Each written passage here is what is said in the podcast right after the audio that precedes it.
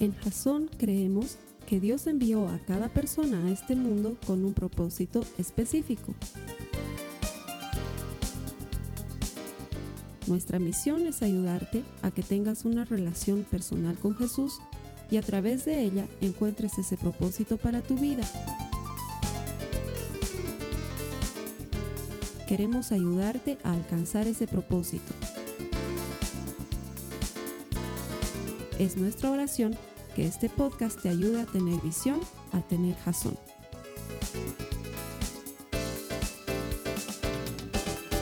Vamos a dar fin a la serie que le hemos puesto por nombre Daniel y cuyo objetivo es ayudarnos a entender cómo puedes vivir en el mundo sin ser del mundo.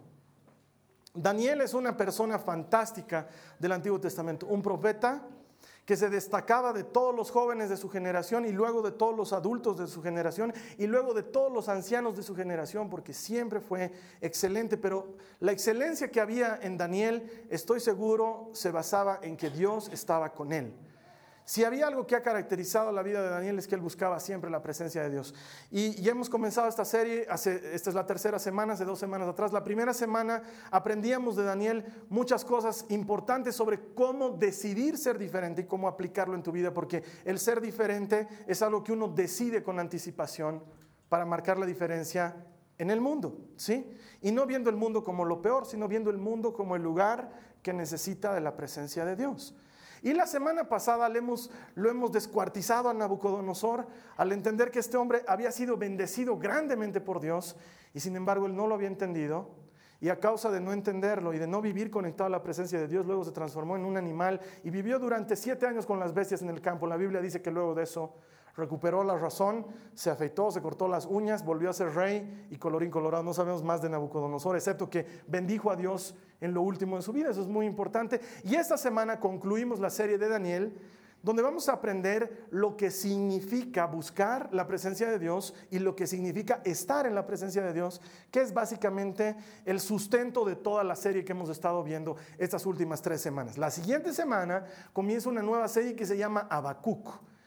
Habacuc es también un profeta y también está su libro en la Biblia y los que nunca han estrenado Habacuc, los invito a que esta semana vayan y despeguen las páginas de su Biblia porque son dos o tres paginitas, es un libro bien cortito pero muy profundo y a través de la vida de Habacuc vamos a darle de lleno a una de las cosas que me parecen más importantes en la vida de los cristianos, cómo peleamos contra este mundo que parece injusto.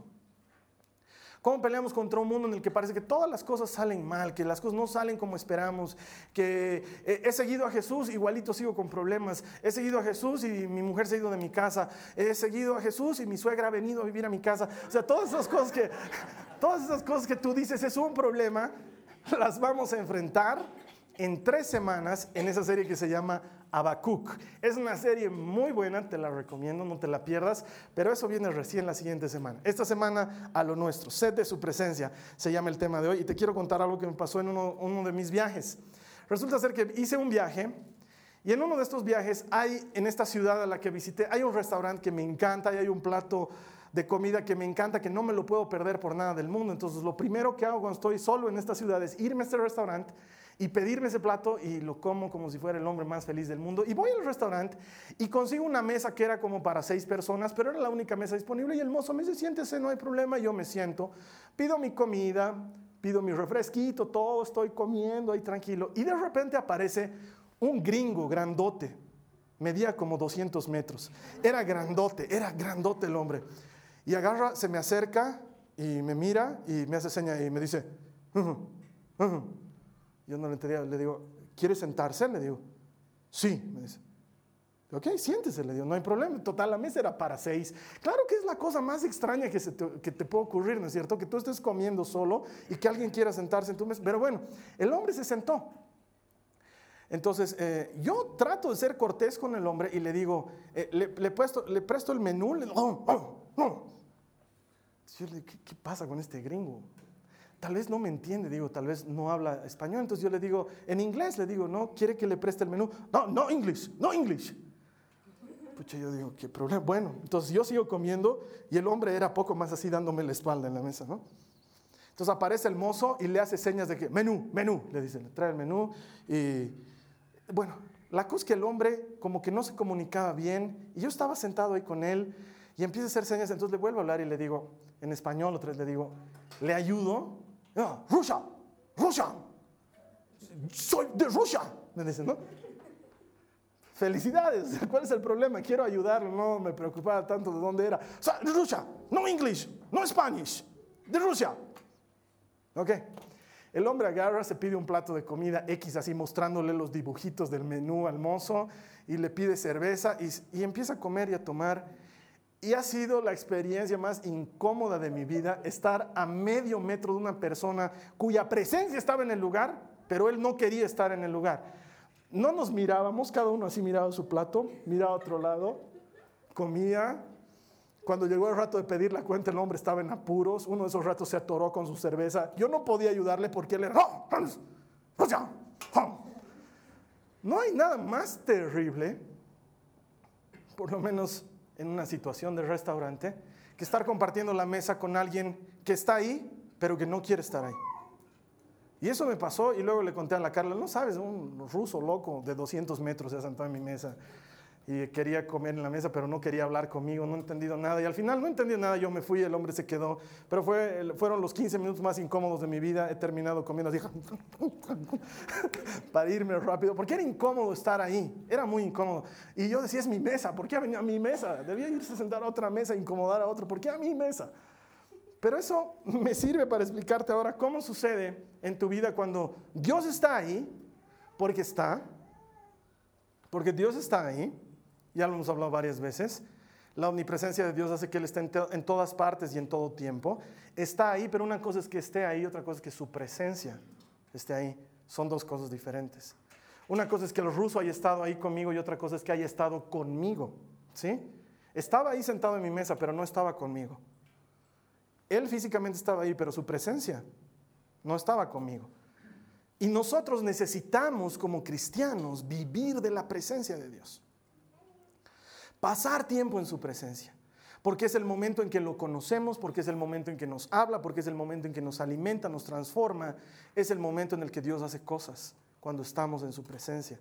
Y el objetivo de la serie no ha sido que pases momentos en su presencia, sino que podamos decir como Elías o como Moisés, el Dios en cuya presencia vivo me ha dicho que haga esto o me ha mandado hacer esto otro que tengas la certeza de que donde vayas, hagas lo que hagas, estás en la presencia de Dios, porque ya no es una búsqueda de oración, es un estilo de vida.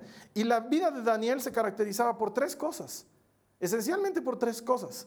Primero, porque su mundo giraba en torno a los sueños y visiones. Si tú has leído el libro de Daniel, si te ha dado curiosidad en estas semanas y le has echado una ojeada, te has debido dar cuenta que ha interpretado sueños, ha interpretado visiones, él ha tenido sueños y visiones y los ha interpretado y su libro profético se traduce en un libro de sueños y visiones. Es la primera característica de Daniel. La segunda característica es que él se destacaba en todo lo que hacía. Era la clase de persona que era bueno en todo. Tú lo ponías en la cocina y el tipo cocinaba bien. Le decías, ya no quiero que cocines, sabes que te vas a ir a, arreglar las carretas del rey. Él iba y era buen arreglador de carretas, ¿sí? Y las ruedas y los caballos y todo. Ya, ya no quiero que trabajes ahí, ahora ahí vas a administrar las cosas de, de Babilonia. Entonces iba y hacía cuentas y tenía su abaco seguramente para hacer sus cálculos y hacía todas las cosas bien. Y hasta que llegó a ser el hombre más importante del reino. Luego del rey solamente estaba Daniel, tan importante como José en los tiempos de Faraón en Egipto. O sea, se destacaba en todo lo que hacía. Pero su tercera característica, creo yo la más importante, era un hombre que oraba y ayunaba. Era un hombre de oración y ayuno. Un hombre que buscaba intensamente la presencia de Dios. De hecho, muchos de los ayunos que, utilizamos hoy en día como cristianos los hacemos en base a Daniel. Por ejemplo, no sé si, si conoces un poco del mundo cristiano, debes saber que hay un ayuno de 21 días. Y si te has preguntado, ¿y por qué 21 días? ¿Por qué Daniel ayunó 21 días? Y después hay otro ayuno que le llaman el ayuno de Daniel, que consiste en comer solamente frutas y legumbres y agua y no comer nada más. Y hay gente que hace ese tipo de ayuno y le llaman el ayuno de Daniel. ¿Por qué le llaman el ayuno de Daniel? No por Daniel el travieso, por Daniel el profeta del Antiguo Testamento, que le pidió, como veíamos hace dos semanas, a su guardia que le deje comer solamente legumbres y frutas, ¿sí? o verduras, de acuerdo a la traducción. Vamos a ver lo que dice, por favor, el Salmo 42, versos 1 al 2. Si esta es la primera vez que te conectas, debajo de mí hay un botón muy grande donde puedes conseguir una Biblia en línea. Salmo 42, versos 1 al 2. Como el siervo anhela las corrientes de las aguas, así te anhelo, oh Dios. Tengo sed de Dios, del Dios viviente. ¿Cuándo podré ir para estar delante de Él? Esto lo escribió David, no lo escribió Daniel, pero me hace mucha referencia a la vida de Daniel. Tengo sed de Dios. ¿Alguna vez has tenido sed, sed así, pero sed de matar? De, esa, esa sed que dices, me muero de sed. Sobre todo si has comido algo muy salado, después de un rato estás muerto de sed y todo el rato estás muerto de sed. Bueno, eso es lo que está diciendo aquí el salmista. Es la clase de necesidad que tengo de Dios. Tengo tanta necesidad de ti, Señor, que estoy desesperado, le dice el salmista. Y ese es el tipo de necesidad que Daniel sentía de Dios.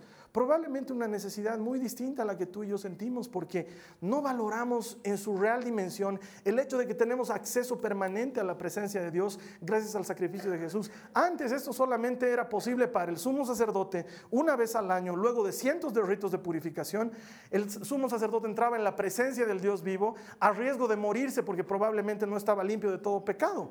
Solamente una vez al año, solamente el sumo sacerdote. Entonces eso quiere decir que el resto de los demás tristes parroquianos como nosotros no entrábamos en la presencia de Dios. Y sin embargo, hoy, como cualquiera puede entrar en la presencia de Dios, aunque estés manejando tu auto, aunque te estés duchando, aunque estés cocinando, puedes entrar en la presencia de Dios, como que se ha vuelto una cosa menos importante y sigue siendo exactamente igual de importante, porque de Él depende nuestra existencia y eso es lo que le está diciendo David. Tengo sed de ti, así como el siervo anhela las corrientes de las aguas, así tengo sed del Dios vivo. Me muero por entrar en tu presencia. Y ahora me pregunto, ¿Cómo puedes tener sed de algo que nunca has probado? Porque es lindo que te digan, hermano, sed de la presencia de Dios, pero la presencia de Dios, a lo mejor no has probado nunca la presencia de Dios y no tienes idea de lo que estoy hablando, entonces para eso nos vamos a dejar ayudar por Daniel. Los que tienen Biblias, vayan al capítulo 6 del libro de Daniel, nos vamos a mover un poco dentro de ese capítulo, pero te voy a contar la historia porque es muy larga para que la leamos, así que yo te la voy a contar y vamos a leer sí un par de versículos. Resulta ser que Daniel ya estaba bajo un nuevo gobierno. Nabucodonosor ya había pasado y un par de reyes habían pasado y Babilonia había caído bajo el dominio del imperio medo-persa. ¿Sí? O sea que ya habían pasado varios años. Este Daniel que era jovencito cuando trabajaba para Nabucodonosor, ahora ya era un adulto y trabajaba para el rey Ciro de Persia. ¿Sí? Era un gobierno completamente diferente. Y resulta ser que a Daniel lo nombran encargado de los que administraban la casa del rey. Nombraron tres encargados y dice que Daniel se destacaba de entre toditos y terminó siendo él el jefe.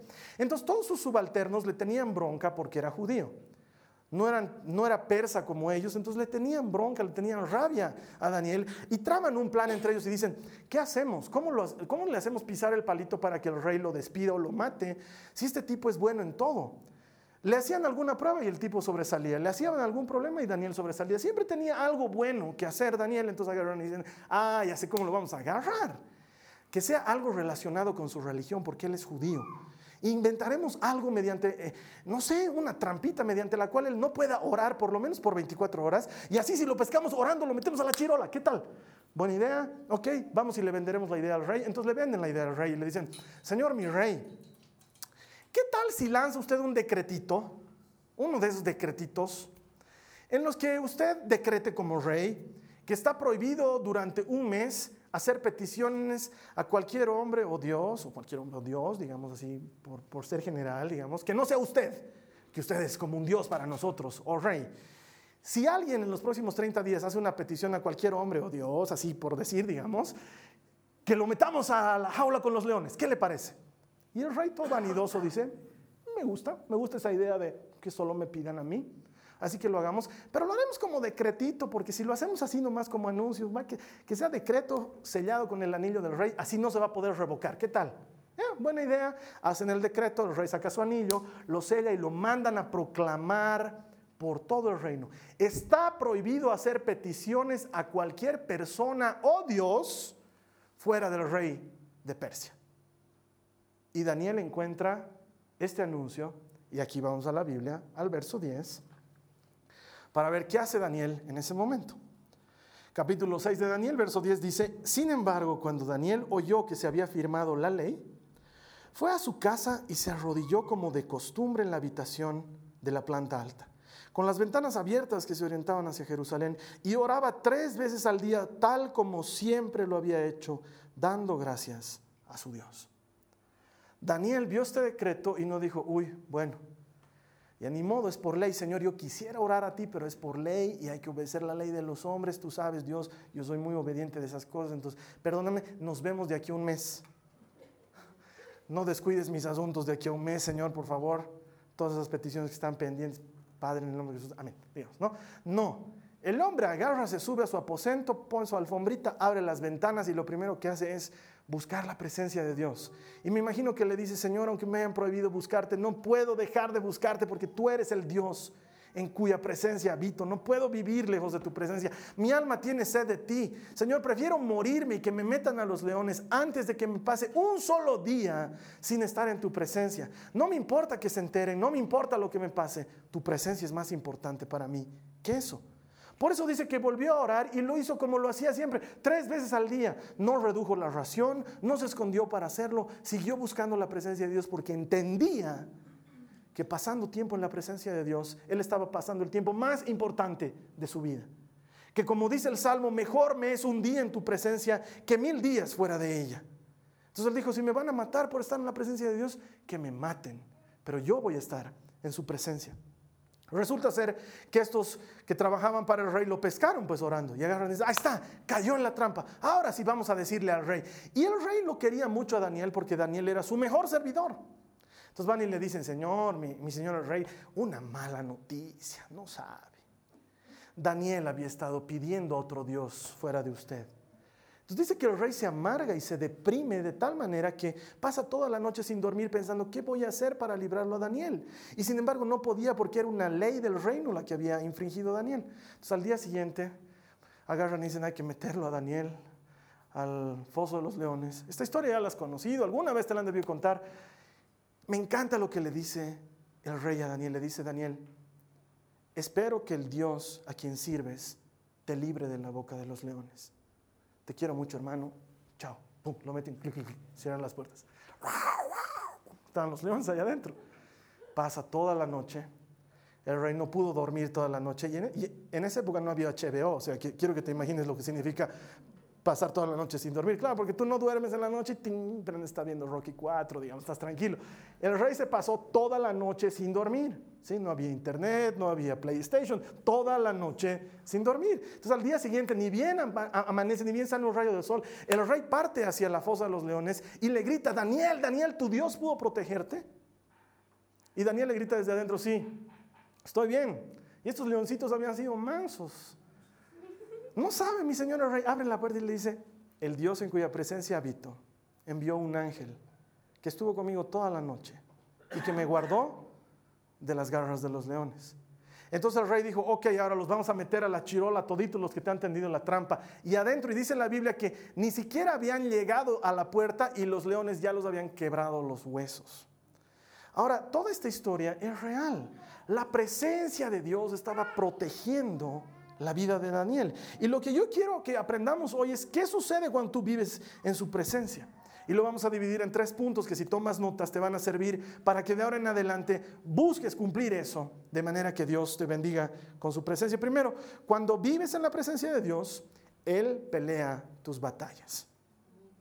Cuando tú vives en la presencia de Dios, no hace falta que tú pelees tus batallas porque Dios mismo pelea tus batallas. Daniel no tuvo que agarrar y decir, bueno, leones, ahora vamos a ver quién es el que tiene la presencia de Dios y a puñetazos con los leones. No, Daniel estuvo ahí tranquilo y me imagino que oró y dijo, Señor, que no me coman. Y Dios le dijo, tranquilo, vamos a enviar un ángel que te va a proteger y te va a cuidar. De hecho, esta palabra ángel para lo que sucede en, la, en, en el foso de los leones Muchos teólogos entienden que ni siquiera fue un ángel realmente, sino la presencia misma de Dios o lo que conocemos en el Antiguo Testamento como una teofanía, una aparición de Jesús antes de que haya venido como Jesús formalmente. Pero ese es un debate teológico en el que no quiero entrar. Sin embargo, cuando vives en la presencia de Dios pasa eso, que Dios empieza a pelear tus batallas. Él está cuidándote de los leones, porque eso es vivir en su presencia. Es un poco como esta publicidad que hay para productos como Ariel con poder lipoactivo. Has debido verlo, ¿cierto? O ahora Vanish.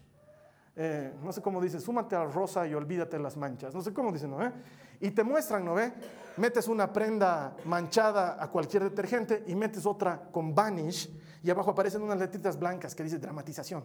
Porque saben que no es verdad, porque meten y se ve que la grasa se está yendo y se, se dispersa. Y uno dice, wow, vanish es una maravilla. La verdad es que igualito vas a tener que frotar, igualito vas a tener que remojar y probablemente ni con vanish salga, ¿sí? Pero en la publicidad nos dicen que sí, que con el solo contacto libera, eh, no sé, pues, moléculas de oxígeno que se prenden a la grasa y se la llevan a la grasa al más allá. Eso nos dice la publicidad, pero no es así y sin embargo con Dios es así. El pecado no lo mancha, Él desmancha el pecado. Los problemas no lo acongojan, no es que tú vas delante de Dios y Señor, el médico me ha dicho que tengo esta enfermedad y Dios dice, ay, ¿qué vamos a hacer? ¿De cómo te enfermaste? Con tantos problemas que tengo que solucionar. ¿Tú crees que pasa eso con Dios? ¿O que ha estado toda la noche pensando, ¿cómo lo libro del juicio? ¿Cómo lo libro del juicio? ¿Cómo lo libro del juicio? No, vamos a tener que pagar al abogado, no queda otra. ¿Tú crees que Dios pasa por esos problemas? Dios es Dios. Y cuando tú vives en su presencia, Él pelea tus batallas. Él te libra de tus perseguidores. Él hace frente a tus adversarios porque Dios está en control. Pero solamente cuando tú habitas en su presencia. La clave es vivir en su presencia. La clave no es venir a la iglesia y no me malentiendas. Amo que vengas a la iglesia, pero siempre te he dicho el que vengas a la iglesia no me indica que vivas en la presencia de Dios. Vivir en la presencia de Dios es un estilo de vida.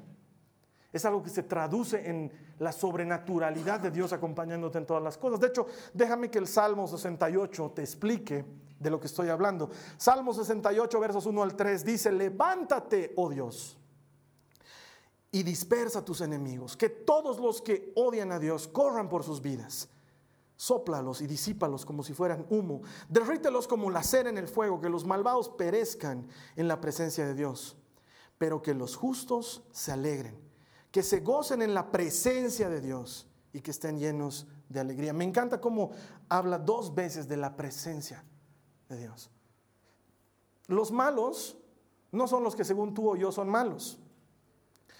Dios califica a la gente no como mala o buena, sino Dios califica a la gente como salva o como necesitada de salvación, así la califica. ¿sí? Y dice que si tú has sido salvado por Jesús, eres justo, eso dice la Biblia. Y que tu alegría está ¿dónde? En la presencia de Dios. En el hecho de que Él está peleando tus batallas. Un año atrás, más o menos, una amiga nuestra, de Carly y de mí, que vive en otra ciudad, en una ciudad donde hay muchas cosas de violencia y muchas cosas de esas peligrosas, que probablemente es una de las ciudades en la que tú vives, Dice que estaba saliendo de un lugar y de repente unos policías gritaron, todos al piso, todos al piso, y empezó a haber una balacera. Se empezaron a disparar y esta mi amiga era pecho a tierra ahí rogando por su vida porque iban, balas iban y venían. Y cuando pasó la balacera, luego nos llamó y nos dijo, chicos, no saben lo que me ha pasado, estaba saliendo de un lugar y se desató una balacera y los policías nos hicieron tirar al piso y, y hubo una balacera y no saben cómo estoy agradecida con Dios de que me haya guardado en ese momento porque a lo mejor sin darme cuenta, yo caminando por ahí me llegaba una bala perdida. Y eso me hacía pensar y decimos, lo que pasa es que somos muy agradecidos con Dios, y no me malentiendan, está bien, pero somos muy agradecidos con Dios porque nos enteramos de que hubo una balacera. Pero de cuántas cosas Dios nos librará que ni nos damos cuenta porque no nos ocurrieron sencillamente. ¿Cuántas veces probablemente tu auto se hubiera chocado si hubiera salido un minuto antes? ¿Cuántas veces a lo mejor te hubieras quedado atrapado en el ascensor si no tomabas el primer ascensor y tomabas el segundo?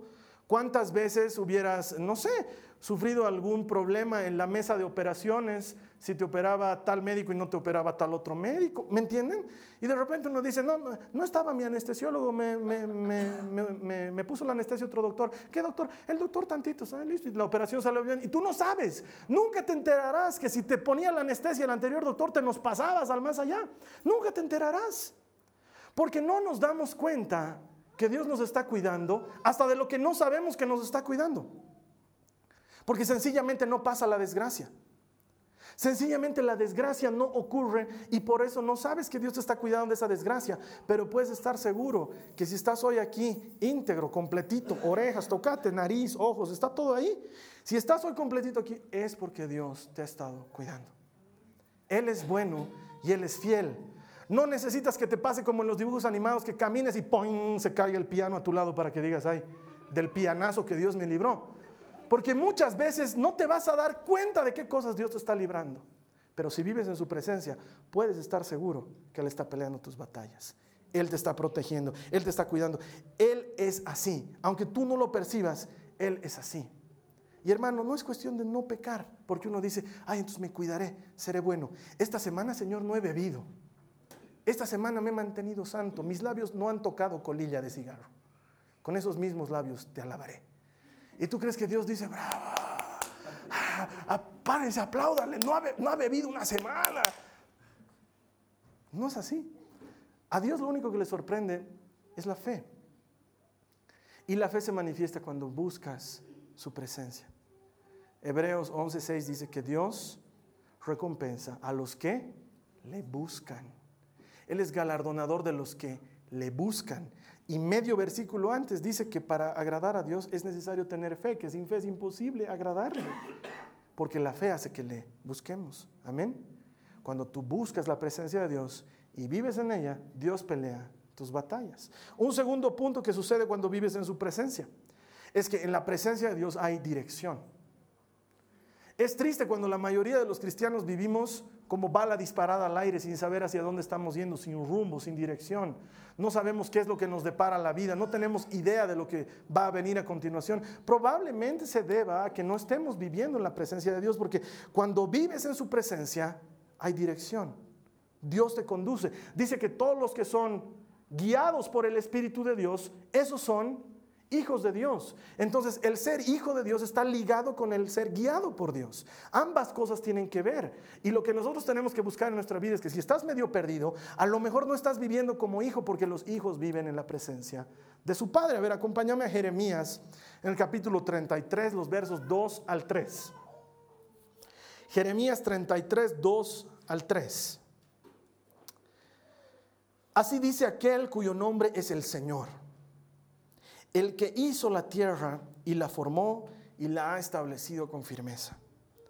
Clama a mí y te responderé. Y te daré a conocer cosas grandes y ocultas que tú no sabes. Esta es la clase de versículos que no necesita interpretación. No es la clase de versículo en que apareció un monstruo con diez cabezas y de su lengua salían siete espadas y uno tiene que interpretar a lo mejor qué es esa espada y qué es esa lengua y qué es esa cabeza. No, este es un versículo claro. Clama a mí y te responderé. ¿Quieres que Dios te hable? Búscale, sencillo. Y si clamas a mí, te mostraré cosas grandes y secretas que tú no conoces. ¿Quieres saber lo que tienes que hacer? Ven a mí, dice el Señor. ¿Quieres saber hacia dónde tiene que ir tu vida? Ven a mí, dice el Señor. Pero esperamos que las cosas se revelen en nuestras vidas sin nosotros buscar la presencia de Dios. No tiene sentido. Es como que vayas al banco y digas, señorita, quiero hacer un retiro, por favor, de 3 mil bolivianos. Sí, ¿cuál es su cuenta, señor? No, no tengo. Y Señor, perdón, ¿de dónde espera que le demos los 3 mil bolivianos? ¿Se hacen retiros en esta caja o no se hacen retiros? Porque voy a hablar con Odeco, voy a hacer mi reclamo en este momento. ¿Sabes que te van a llevar directo a alguna institución mental? No puedes retirar de donde no has depositado. No puedes pedir de la presencia de Dios si no pasas tiempo en su presencia. ¿Cómo esperas tener dirección si no pasas tiempo en la presencia de Dios? Es en su presencia que hay dirección. Y lo que nosotros necesitamos hacer es buscar tiempo en su presencia. Salir del concepto del Dios aspirina, que tal vez alguna vez me has escuchado hablar de eso. Es como la aspirina, está ahí en tu box de medicamentos o el paracetamol o no sé, pues el Advil o no sé qué se llaman, tiene otros nombres las medicinitas, ¿no? Le cambian el nombre comercial. Pero en, sí es o acetaminofeno o ¿cómo se llama el otro? Ácido, no sé qué tantitos, ¿no? Que es para que ya no duela, ¿no ve? Solo está, está ahí y te has olvidado. Meses está ahí, hasta que te duele la cabeza. Te duele la cabeza y dices, tengo mi Advil. Entonces vas y abres y, ¿no es cierto? Ya no duele la cabeza. Muchos creemos que Dios es así. Nos está yendo como sea en la vida hasta que, ¡pum! ah, tengo Dios.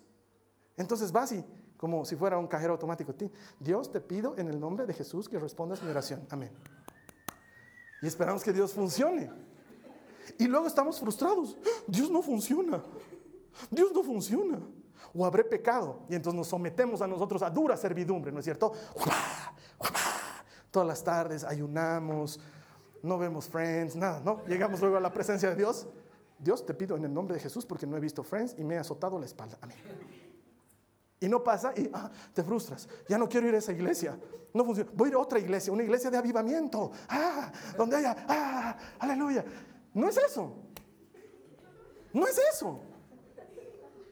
No es la iglesia donde hay avivamiento y la iglesia donde no hay avivamiento. Es la presencia de Dios. Y te puedo decir que tú te das cuenta cuando la presencia de Dios está en un lugar y te das cuenta cuando no está.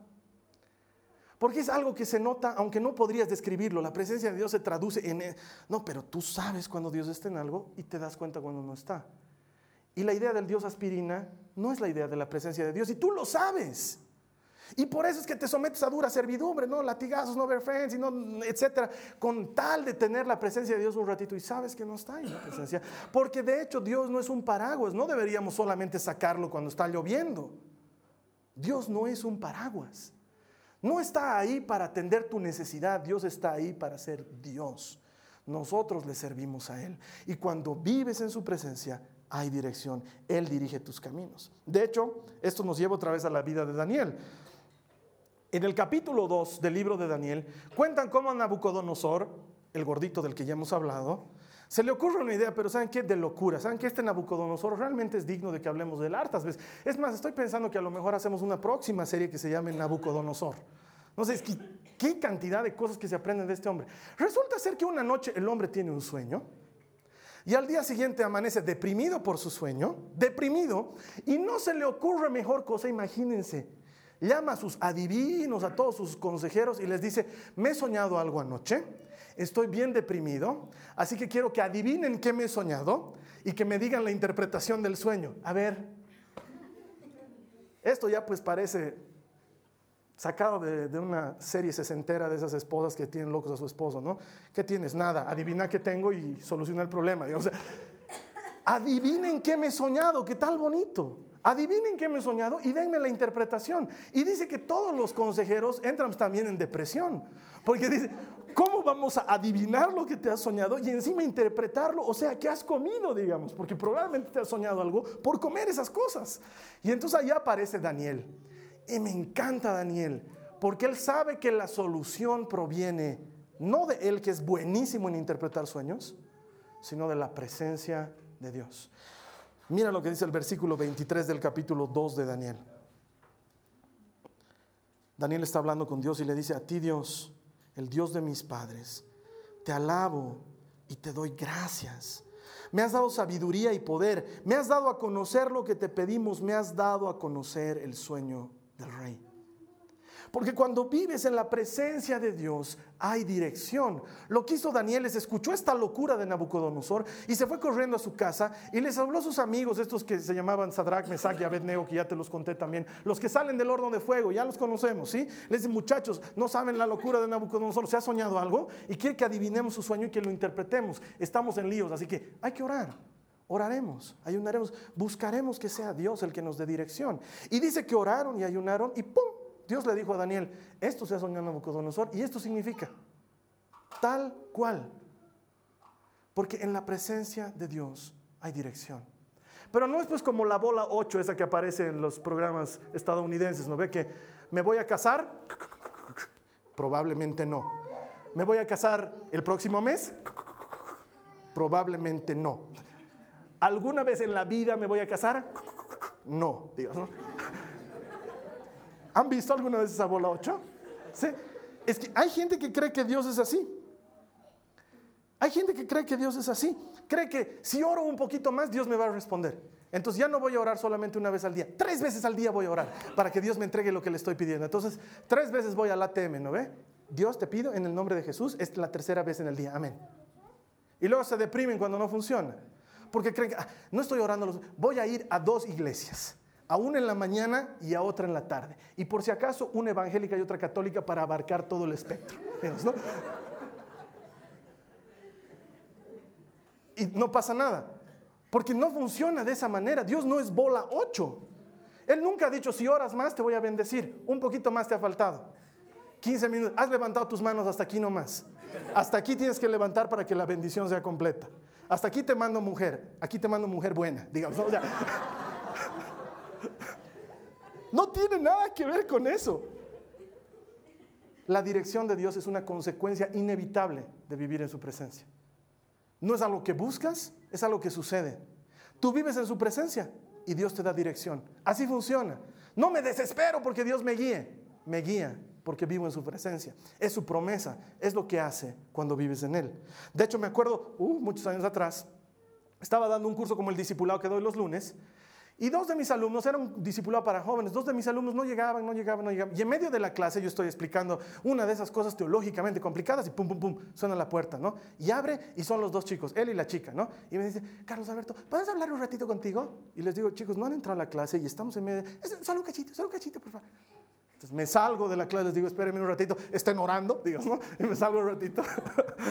y me dicen, ¿sabes qué, Carlos Alberto? No sabemos si nos tenemos que arreglar y hemos estado orando harto y no sabes, hemos abierto la Biblia ya 12 veces y no le entendemos lo que nos está diciendo el Señor, así que queremos abrir una vecesita más contigo en la Biblia. Entonces, Señor Jesús, ¿podemos arreglarnos? Así, y yo, un ratito, ¿qué están haciendo, digamos?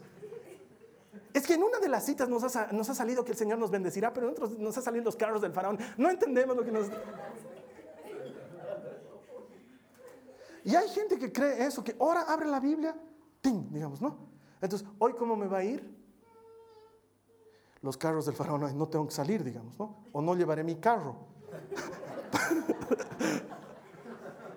o sea, es más fácil creer que Dios es bola 8 que vivir en su presencia.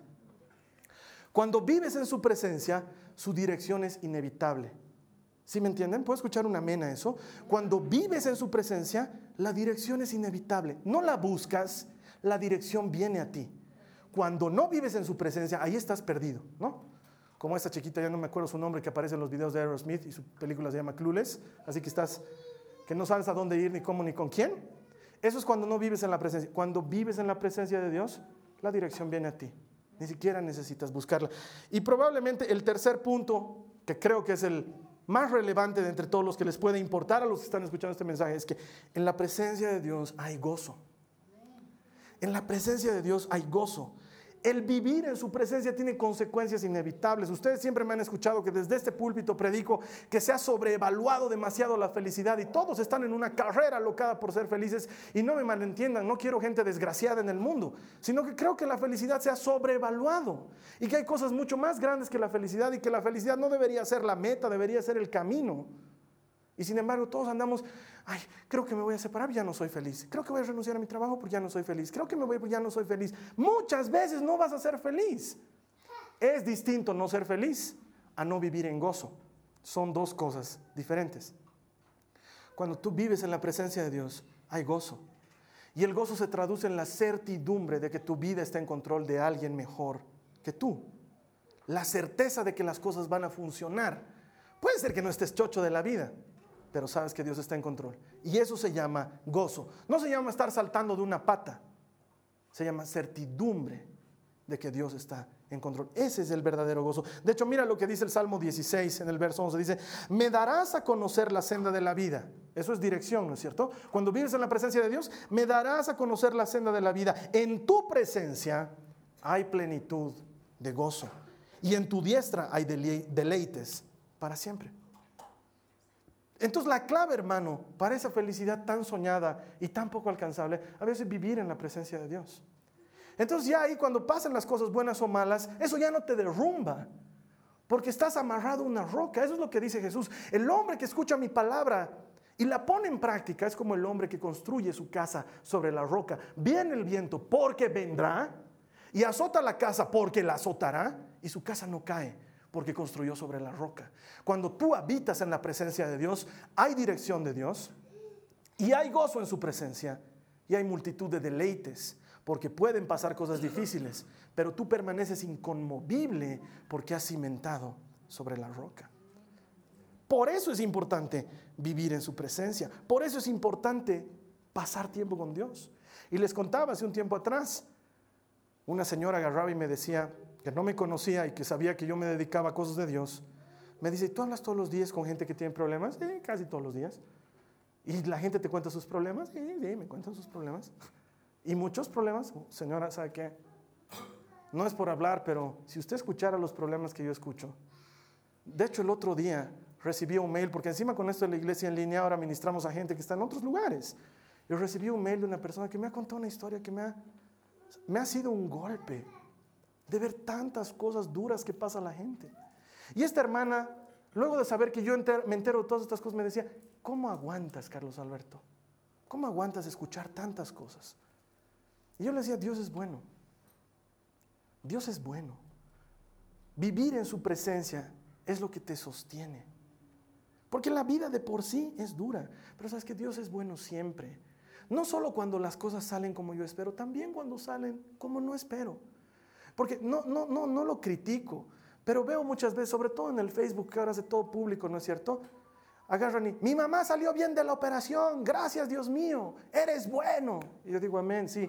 ¿Y qué hubiera pasado si no salía de la operación? ¿Dios era malo? Porque tenemos esa concepción, Dios me da lo que le pido y es bueno. ¿No me da lo que le pido y es malo? Cuando tú vives en su presencia, hay plenitud de gozo. No me imagino a Daniel diciendo, Dios es bueno y lo están llevando a los leones. No, no había sido tan bueno. ¿No ve? Aún con los leones ahí, Daniel qué decía? Dios es bueno y es bueno siempre.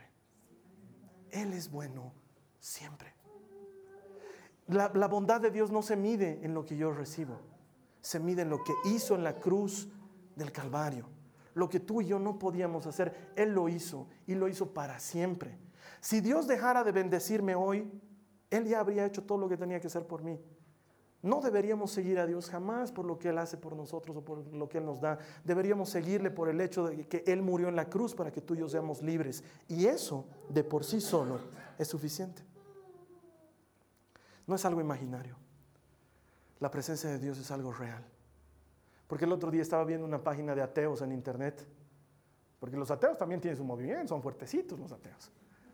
Y decían, de Dios hablando, decían, yo soy tu amigo imaginario, hablando como Dios, ¿no? Yo soy tu amigo imaginario que te quiero y quiero que seas mi amigo y si no quieres te voy a mandar al infierno porque te amo. esa es la idea de Dios que tienen ellos, claro, porque no lo han conocido. Creen que es un amigo imaginario, pero hay cientos de cosas en mi vida que no las puedo explicar si no es porque Dios estaba haciendo algo en ese momento. Su presencia es real. Es real para ti que estás aquí hoy y es real para ti que estás conectado en Internet. Porque alguien alguna vez me decía, hermano, ¿y cómo pretendes ministrar por Internet?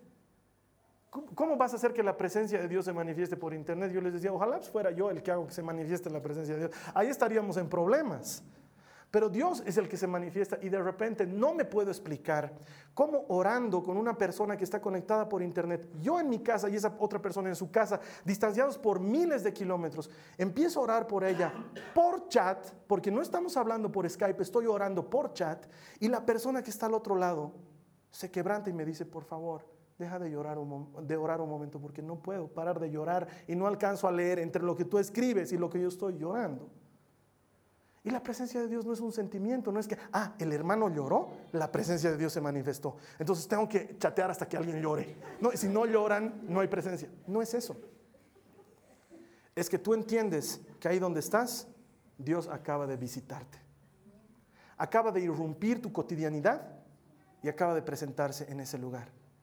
Y la iglesia en Internet para mí ha sido una prueba que Dios sigue sanando a distancia Sigue obrando a distancia, que el capísimo no es el que ora, que el campeón no es el pastor, que el campeón es el que murió en la cruz del Calvario y su nombre es Jesucristo. Y Él es el que sigue obrando aún por internet. Y por eso es que le tenemos tanto amor a la iglesia en internet. Porque hay gente que todas las semanas recibe la presencia de Dios en su computadora. Así Dios te ama, que ha tenido que bajar de su gran trono de gloria para entrar en tu iPad el Dios que todo lo puede, que los cielos de los cielos no lo pueden contener, está en tu Blackberry. Así Dios te ama, que quiere entrar hasta en lo más pequeño de tu vida. Porque si, si no vas a ir tú a la iglesia, la iglesia va a ir a ti. Dios está desesperado por gente que viva en su presencia. Y eso es lo que trae plenitud de gozo. La Biblia dice que Él habita en las alabanzas de su pueblo. Así que si tú quieres entrar en la presencia de Dios, si, te está faltando, empezá a entrar en la presencia con cánticos, con alabanzas, con alegría. No sé cómo funciona para ti, pero para mí funciona muy sencillo. Desde que era changuito, desde que conocí al Señor cuando tenía 14 años, yo agarraba mi guitarra, cerraba la puerta de mi cuarto y empezaba a tocar y a hablar con Dios que está en lo secreto. Y el Dios que está en lo secreto te recompensa. Hazlo tú.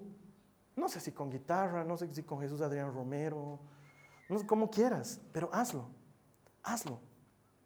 De hecho, el otro día me respondió Jesús Adrián Romero por Twitter, porque le mandé un mensajito en el que le decía, Jesús Adrián Romero, gracias por este tu disco Soplando Vida, porque no hay día en que lo escuche y no entre en la presencia de Dios. De repente estoy escuchando y siento cómo Dios está en ese lugar, en ese momento. Y Jesús Adrián Romero me respondió y me decía, gracias Carlos Alberto y que Dios siga bendiciendo tu ministerio. Y sabes que no es Jesús Adrián Romero ni es su disco Soplando Vida, es Dios que recompensa al que le busca.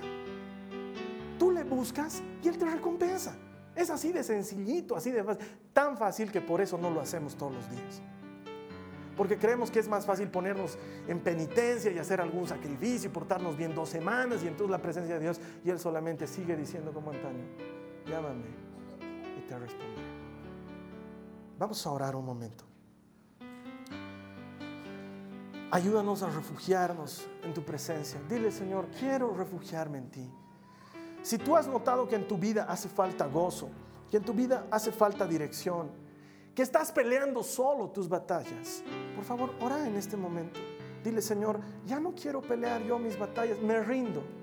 Levanto mis manos, me doy por vencido, ya no quiero pelear. Quiero que tú pelees mis batallas. Señor, ya no doy más de estar buscando dirección en todas partes, de estar jugando a la ruleta rusa con mi vida. Sé tú mi dirección. Me he cansado de querer ser feliz me abandono a tus brazos donde hay plenitud de gozo. Díselo tú al Señor en tus propias palabras. Habla con Él, hermano, porque esta es una oración que yo no puedo hacer por ti. Entrar en la presencia de Dios es un asunto personal. Me encantaría entrar en la presencia de Dios y jalarte conmigo y no puedo entrar en la presencia de Dios. Tú, dile, Señor, me abandono a ti. Me entrego a ti. Te doy mi vida por completo. Tómala, Señor. Ya no quiero pelear mis batallas. Ya no quiero andar sin dirección. Ya no quiero vivir en pesadez, en tristeza. Quiero vivir en la plenitud de gozo que solo hay en tu presencia. Y para ti que estás conectado, probablemente nunca has entrado en la presencia de Dios. Y Él sigue diciendo, como lo dijo dos mil años atrás, vengan a mí los que están cargados, cansados, trabajados, vengan a mí y yo les haré descansar. Jesús sigue esperándote con los brazos abiertos para dar reposo a tu alma, para dar descanso a tu vida. Lo que tú has estado necesitando es la presencia de Dios. No te has conectado a este servicio por casualidad, porque las casualidades no existen. Dios está en control. Si nunca has recibido a Jesús como tu Salvador, abajo de mí aparece un botón que es el testimonio público de que tú lo quieres recibir. Haz clic en ese botón que dice, sí, quiero recibir a Jesús como mi Salvador. Pero más importante que ese botón, haz esta oración conmigo. Porque cuando le entregas tu vida a Jesús, su presencia empieza a habitar en medio tuyo. Dile, Señor Jesús, te pido perdón de mis pecados. Te entrego mi vida. Quiero habitar en tu presencia. Te doy gracias porque estás tomando mi oración en serio. Te bendigo. Gracias Jesús. Amén. La Biblia promete que para todo aquel que viene a Cristo, las cosas viejas pasaron porque todas son hechas nuevas. Vivir en la presencia de Dios es la mejor cosa que le puede pasar a un ser humano. El tiempo que pases en la presencia de Dios va a ser el mejor tiempo que hayas pasado en tu vida en esta tierra, te lo aseguro, y Dios recompensa a los que le buscan. Voy a esperarte aquí la siguiente semana. Sé que Dios tiene mucho más para ti. Que Dios te bendiga. Nos vemos la siguiente Esta ha sido una producción de Jason Cristianos con Propósito. Para mayor información sobre nuestra iglesia o sobre el propósito de Dios para tu vida, visita nuestro sitio web www.jason.info. Allí encontrarás muchos recursos para animarte en tu relación con Dios, enseñanzas, nuestro blog, prédicas y mucho más. Te lo deletreamos www www.jazon.info. También puedes visitarnos en nuestro sitio en Facebook www.facebook.com barra Que Dios te bendiga abundantemente. Muchas gracias.